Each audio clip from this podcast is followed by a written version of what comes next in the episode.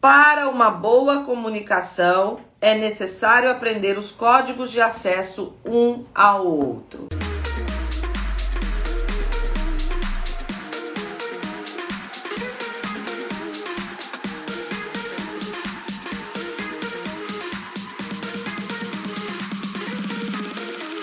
Então vamos lá, o segredo da boa comunicação.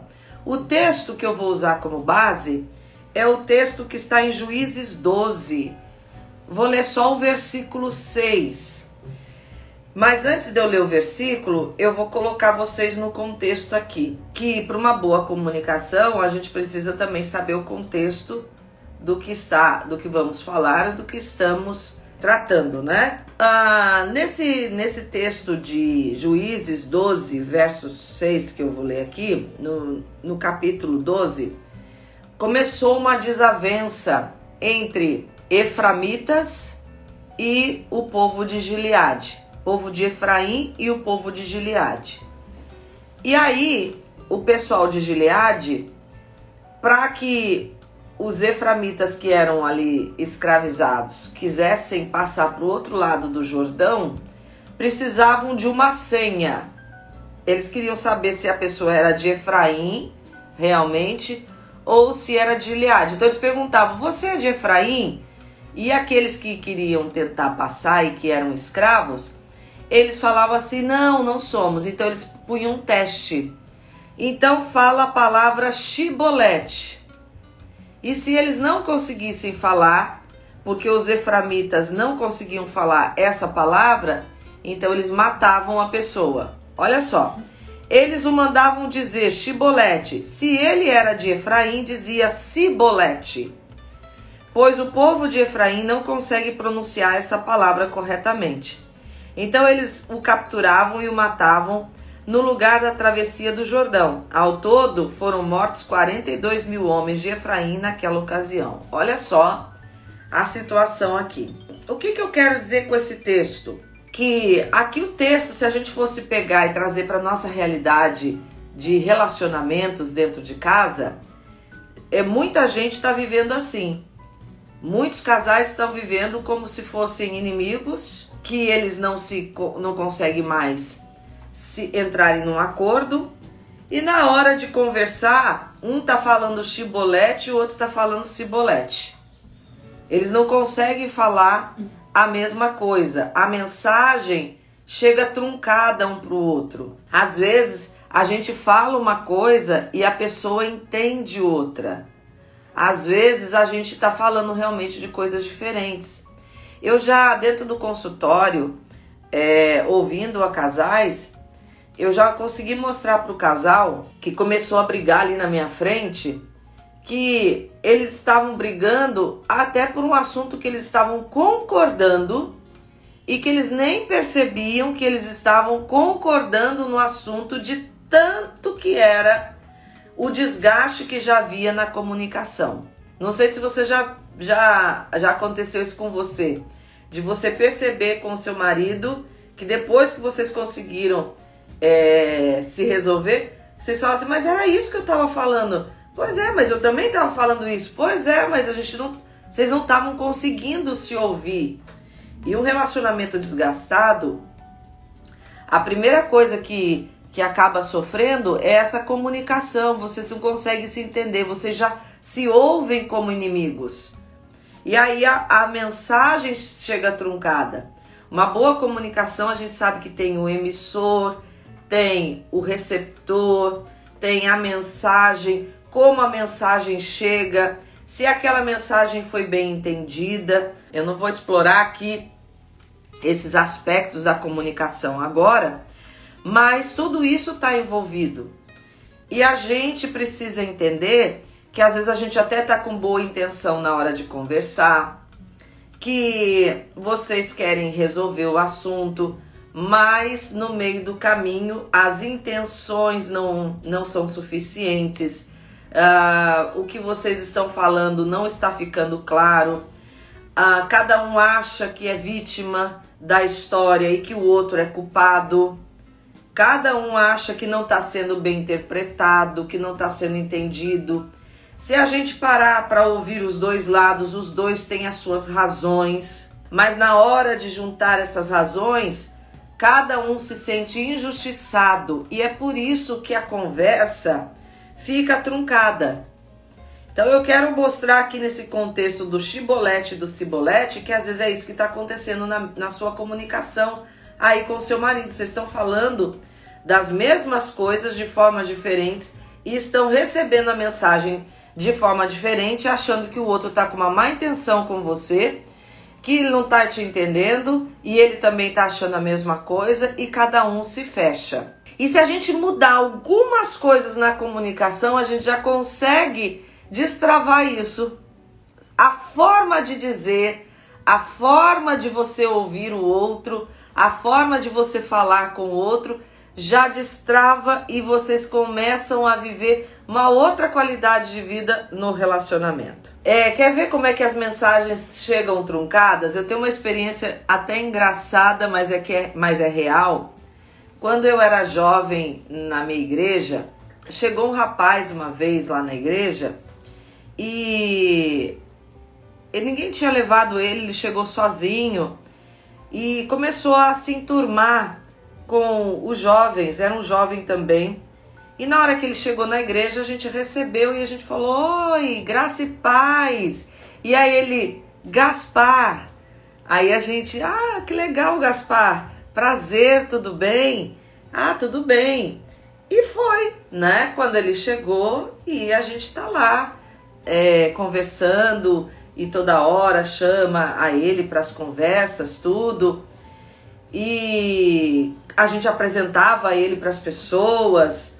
E um dia nós fizemos uma reunião na casa de um jovem é, e como tinham visitantes, a gente pediu para quem, para todo mundo se apresentar.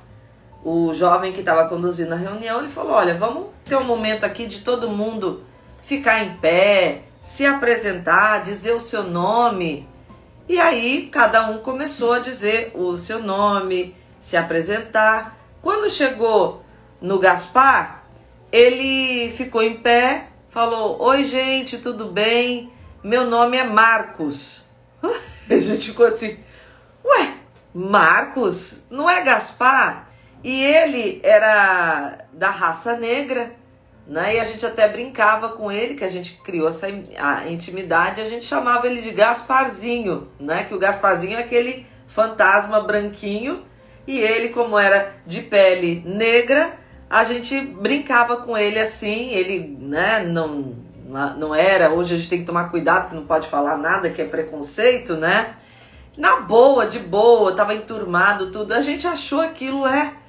Mas peraí, né? Todo mundo achando estranho, mas às vezes falou assim, vai que o sobrenome, né, Marcos, Gaspar, alguma coisa, deixamos a reunião correr. No final a gente foi perguntar para ele, ué Marcos, teu nome não é Gaspar? Ele, não. É sobrenome? Não. Ué, então por que, que você falou que era Gaspar? Ele falou, não. Eu estava cumprimentando vocês como vocês estavam cumprimentando. Vocês falavam Gaspar e eu falava Gaspar. ele entendeu que a gente estava se cumprimentando, falando um para o outro, Gaspar. E ele nem é, teve a curiosidade de é, perguntar para a gente por que, que vocês se cumprimentam falando Gaspar. Ele simplesmente repetiu. E a gente achando que ele estava dizendo o nome dele, que ele estava se apresentando quando ele chegou lá na igreja, Gaspar. A gente chegou, graça e paz, ele, Gaspar, né? A gente, ué, então o nome dele, ele tá se apresentando, Gaspar. Estão entendendo? Uh, tem várias situações, é, já ouvi outras situações de lugares que acabaram o nome mudando porque as pessoas não conseguiam, às vezes, dizer aquele nome, né? Ouvi já histórias de a ponte de Oscar Brito, que o nome né, do construtor da ponte é Oscar Brito, e, o, e a mensagem foi sendo passada, passada, e algumas pessoas não conseguiam falar esse nome, ou alguém entendeu a ponte dos Cabrito. E aí ficou a ponte dos cabritos, mas não é a ponte Oscar Brito. A Jéssica tá rindo aqui. Então, assim, as pessoas às vezes não entendem e essa mensagem vai sendo levada de anos e anos e o nome do lugar muda, porque ninguém parou para rever isso. Olha só o alcance de uma comunicação. Estão entendendo? Se essa mensagem, aquela brincadeira que a gente faz, o telefone sem fio, uhum. que uma mensagem chega aqui e até chegar lá no final chega já chegou totalmente truncada, principalmente se a fila for muito grande. Uhum. No meio do caminho alguém interpreta errado aquela, aquela mensagem e chega truncado.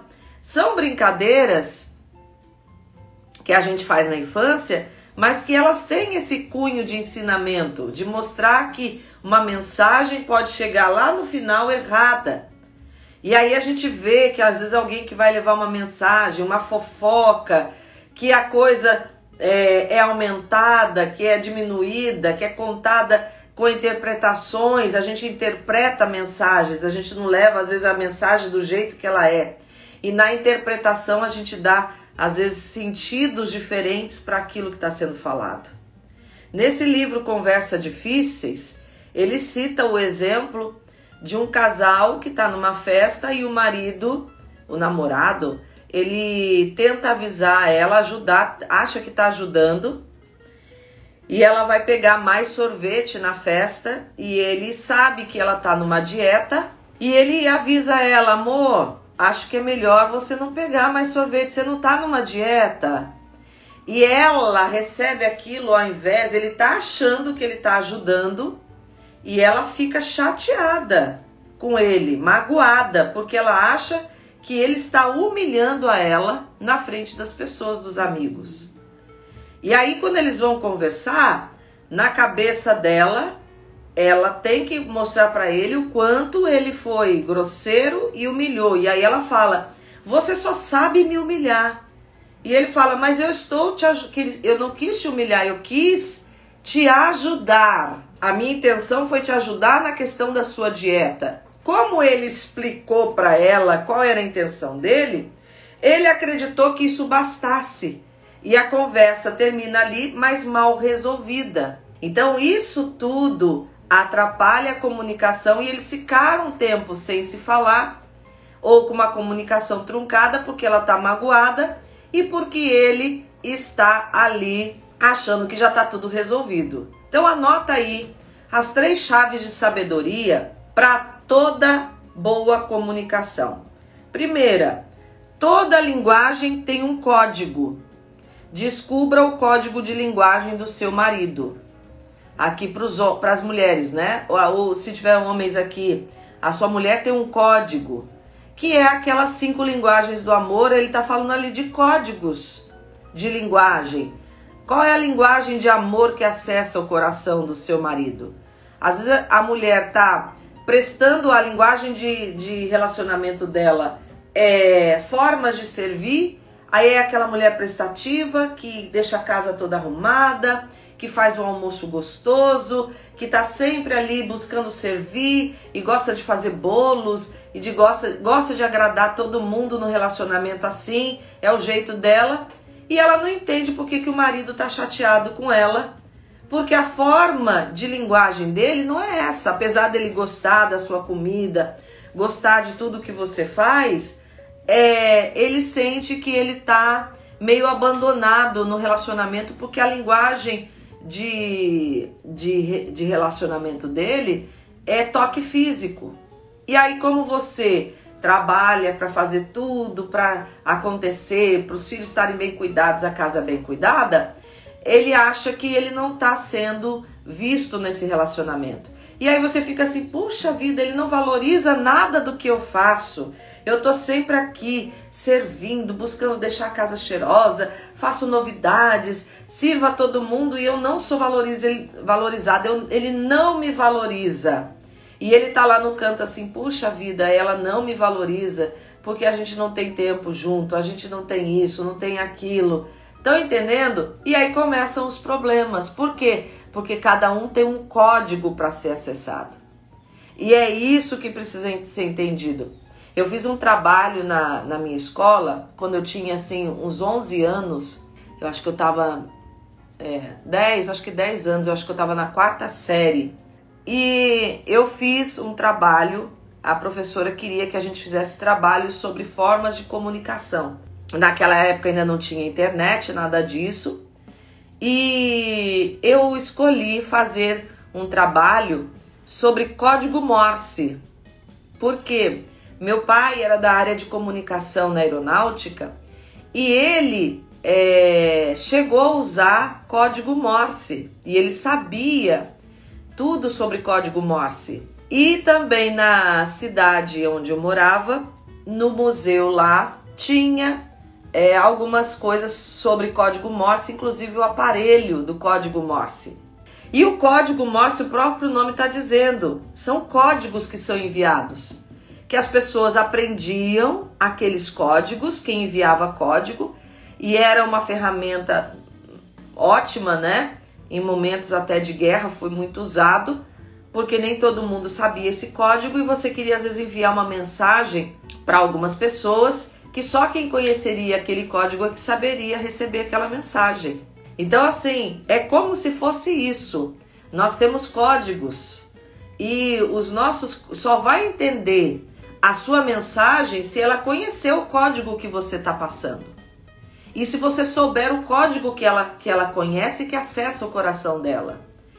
E a gente às vezes está falando as coisas do nosso jeito e não sabe por que, que o outro lado não está entendendo. Quando você está agindo dentro da sua linguagem de amor, você está dizendo o código que é importante para você. Mas você precisa entender se esse código é importante para aquela pessoa. Pode até, ele pode até valorizar, ele pode até gostar, mas não é aquilo que realmente toca o coração dele. Estão entendendo? E às vezes a gente não. Por que, que eu falo tanto, gente? Essa semana eu estava falando no encontro de casais e eu tive a oportunidade de conversar com alguns jovens que estão para casar e eu falei: olha, essa é a época de vocês se prepararem. Leiam livros, busquem se preparar, porque uma coisa que a gente tem como é, errado, uma mensagem equivocada que nós recebemos de família, a gente acha que casamento é instintivo, não é não. Ah, Basta um homem e uma mulher se amar, né? Um amor e uma cabana e tudo vai dar certo, porque a gente se ama demais. Por que, que a gente está vendo casais que se amavam tanto se separarem? Por que, que o amor não bastou? Você já se fez essa pergunta? Por que, que o amor que nós tínhamos um, por um pelo outro não está sendo suficiente para sustentar o nosso casamento?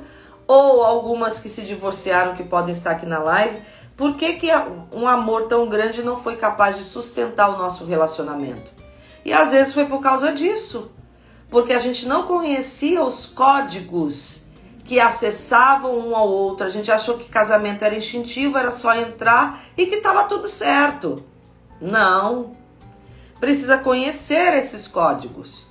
Segunda chave de sabedoria para uma boa comunicação: saber se a mensagem foi bem entendida é, você fez uma conversa, você viu que a conversa não alcançou o objetivo, é, antes de entrar numa briga, pergunta: peraí, amor, o que, que você está entendendo? Eu não sei se o que eu estou falando você entendeu. Ah, eu entendi isso, isso, isso. E você está magoado comigo? É, isso me magoa. Mas por que que isso te magoa? Vai entender o, por que que quando a gente toca nesse assunto, você fica magoado. Às vezes você vai ter a surpresa de conhecer fatos da história de vida do seu marido que às vezes parecia para você uma bobagem ele ficar magoado para aquilo, mas tem um, uma história por trás. Nesse livro mesmo ele conta a história de uma moça que passou tempos difíceis e a mãe sempre dava uma moeda para ela nesses tempos difíceis para ela almoçar e a mãe ficava feliz de saber que mesmo naquele tempo difícil que eles estavam vivendo, ela tinha condições de pagar o almoço para ela lá na escola. E só que um, teve momentos que aquela moeda já não era suficiente, mas ela sabia que a mãe não tinha mais condição e ela não tinha coragem de falar para a mãe que a, a moeda não estava sendo mais suficiente para ela almoçar. Ela cresceu e todas as vezes que os amigos convidavam ela para almoçar fora, ela rejeitava ou sempre comia ou queria ir em restaurantes muito é, de valores muito baixo, mesmo ela tendo condição para almoçar em outros lugares. E um dia a amiga ficou indignada com aquilo e foi perguntar para ela por que, que ela tinha aquela reação. E ela foi contar essa história. Parece uma bobagem, mas ela estava repetindo padrões negativos, porque ela, mesmo tendo agora a condição de almoçar em outros lugares, ela não conseguia se ver gastando um dinheiro a mais na comida por causa dessa história que ela tinha por trás. Então tem coisas que para nós parecem bobagem, mas que para outra pessoa tem uma história por trás que marcou a ela. Eu sempre lembro da história do Nonô Correia, daquela novela, e sempre esqueço o nome da novela. Na época que eu assistia novela, que eu não recomendo ninguém assistir, mas na época que eu assistia novela quando criança, passava aquela novela do Nonô Correia, que era o cara mão de vaca, que ele guardava tudo num quarto, desde pequenas coisas sem valor até grandes riquezas, e ele mesmo não usufruía e não deixava os filhos usufruir. Amor com amor se paga. Amor com amor se paga. É isso aí.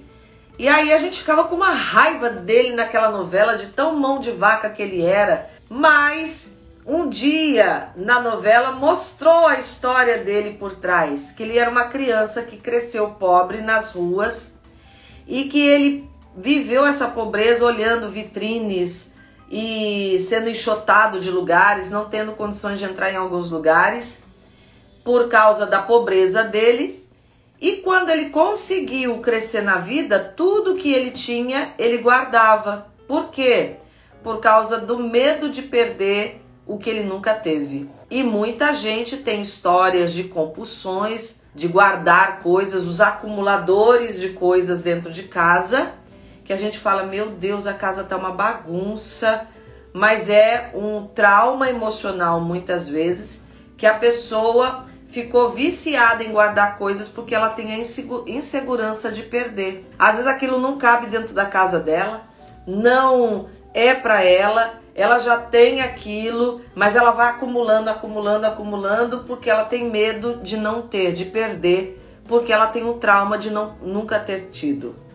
Então, o que que tá por trás às vezes daquela conversa? Precisa ouvir. Precisa ouvir o que que tá por trás do que tá acontecendo. Peraí, para e ouve. Amor, peraí, vamos conversar hoje. Hoje eu quero entender de verdade Talvez eu não estou conseguindo entender o que está acontecendo. Por que, que a gente está vivendo isso? Por que, que quando a gente toca nesse assunto? Ah, não quero falar, toda vez a gente briga, que não sei o quê. Não, sério, hoje eu quero ouvir. Se você se desarmar para ouvir a outra pessoa, e assim, até numa condição de é, mostrar que você está aberta realmente, olha, pode ser que alguma coisa que eu fale alguma coisa eu talvez não esteja conseguindo te entender, é, se eu falei alguma coisa que te magoou, talvez você nunca. E homem tem isso, né? Homem, geralmente, eles vão guardando, eles não são de se abrir, não é igual mulher. Ai, você fez isso, me magoou. Homem não faz isso. A não ser, né? Alguns homens hoje. que tá tudo mudado. Mas homem, homem mesmo, geralmente ele não fica se abrindo e falando que ele está magoado. E isso é um impedimento para a relação. Olha, gente, deixa eu dizer, se vocês ainda estão discutindo, ainda tem esperança. O problema é na hora que se fala, não vamos tocar mais nesse assunto.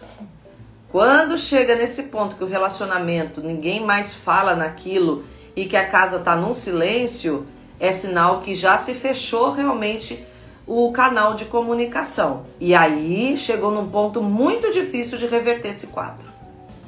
Agora, se aquele assunto ainda provoca discussão entre vocês, O que tal para não chegar nesse ponto de vocês não conversarem mais, é, o que precisa acontecer é justamente saber se o que está sendo entendido naquela mensagem.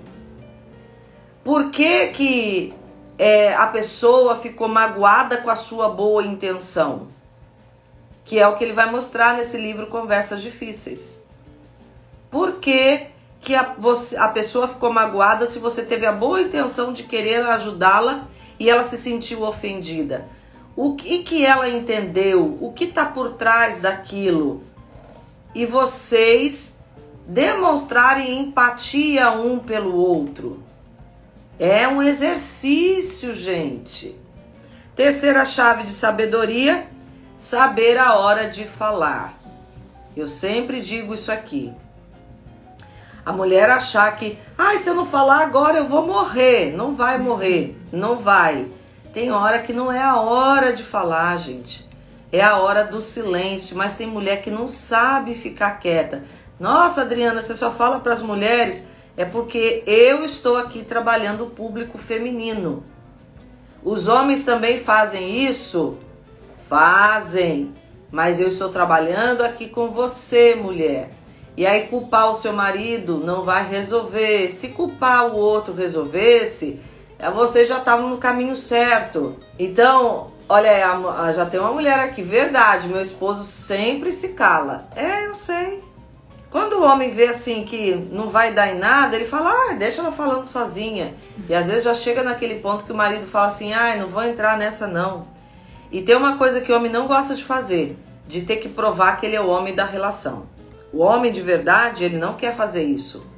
E mulher não entende isso, ela fica testando a ele, ele fala assim: "Não vou tentar provar, eu sei quem eu sou, eu sou macho alfa aqui, se você quiser, tudo bem, se não quiser, também não tô nem aí" já chega nesse ponto. Não estou dizendo que ele está certo, mas eu estou dizendo que as nossas atitudes podem provocar alguns fechamentos no relacionamento de mulher que fala demais e que não sabe a hora de se calar. Ela tem que perceber que tem hora que não é hora de falar. Na hora que tá com sono, na hora que vai dormir, na hora que o negócio tá pegando fogo, ela quer dar lição de moral. Não vai resolver, amiga vai ter que deixar passar aquele momento, vai ter que saber a hora de falar. Aqui eu não estou falando quem está certo e quem está errado. Eu estou dando aqui dicas para vocês de como você acessar o coração do seu cônjuge. Você precisa aqui de alguém que coloque mais lenha na fogueira? É, seu marido é um traste mesmo, ó. Eu, se fosse você, dar um pé na, né? e mandava ele, daí, daí, não precisa, isso aí só vai fomentar mais briga, não é isso o meu papel aqui. Eu estou tentando pensar junto com você aqui as soluções. E dentro da comunicação, o que você precisa entender é: toda linguagem tem um código, você precisa averiguar se a sua mensagem foi bem entendida, por que, que estão havendo os problemas na comunicação, e em terceiro lugar, saber se é a hora certa de falar aquele determinado assunto. Além de outras coisas que eu falo, se preparar para a conversa, tudo isso, né? Então eu quero que vocês tenham em mente essas três chaves de sabedoria aqui, que se vocês começarem já a colocar em prática, já vai dar algumas melhorias na comunicação que já vão causar um impacto. Ó, a frase de hoje: para uma boa comunicação, é necessário aprender os códigos de acesso um ao outro. Beleza? Beijo. Até, queridas.